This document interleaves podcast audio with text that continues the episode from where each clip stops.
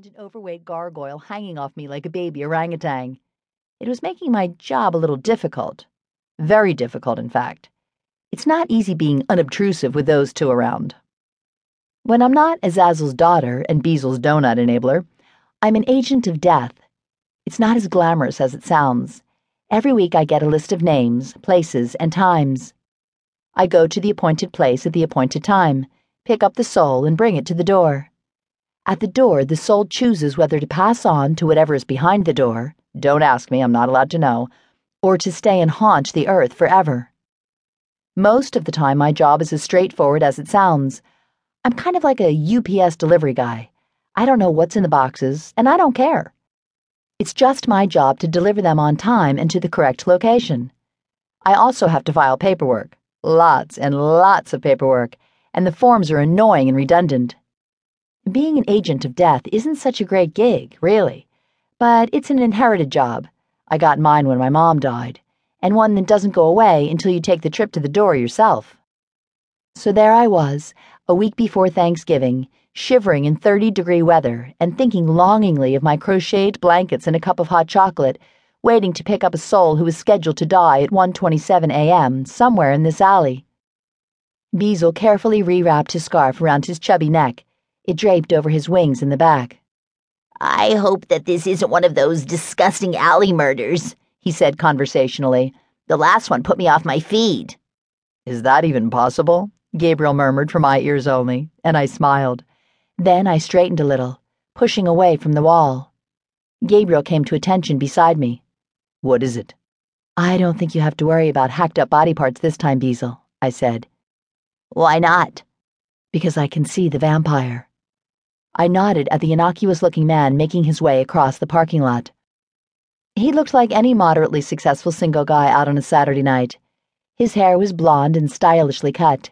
His clothes were good without being flashy, and his face was sort of ordinary handsome. You wouldn't know he was a vampire, which is good for their kind. The most successful hunters are the ones with the best camouflage. He crossed out of the lot and into the alley, his footsteps slowing as he approached us.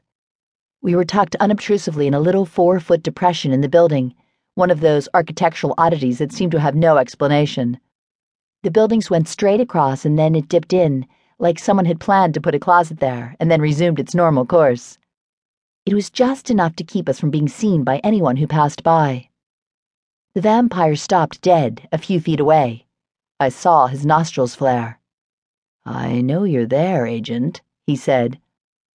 I stepped out of the depression and into the light of one yellow street lamp that hung over the parking lot. Gabriel followed and stood behind my shoulder. I said nothing.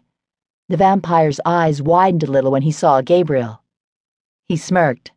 You must be the famous Madeline Black, the only agent with a guard dog. If the vampire thought he could make a little sport for himself by getting a rise out of Gabriel, he had another thing coming. Gabriel is the type that burns slow so slow, I wonder sometimes if he's got a pulse. What is your business, vampire? I asked. If you are here, then you know my business, he said. He raised an eyebrow at me. You will not interfere? You know I am bound against it, I said, and there was a little shivering of magic as I said it, as if the source of my power was affirming the truth of that statement. That was one of the suck things about being an agent. I saw a lot of death and most of those deaths would break my heart if I let them.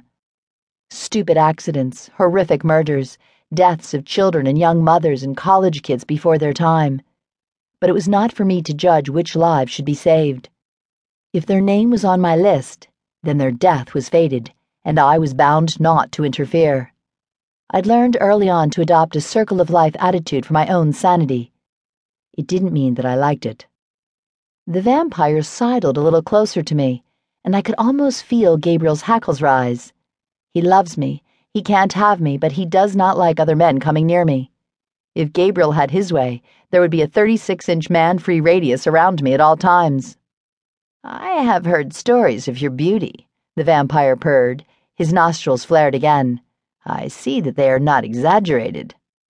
I crossed my arms. My beauty is not so legendary. Do I look like I just fell off the turnip truck? Get lost. I'm not the helpless victim you're looking for. I saw the glint of Fang as he stepped closer. He seemed hypnotized by some scent.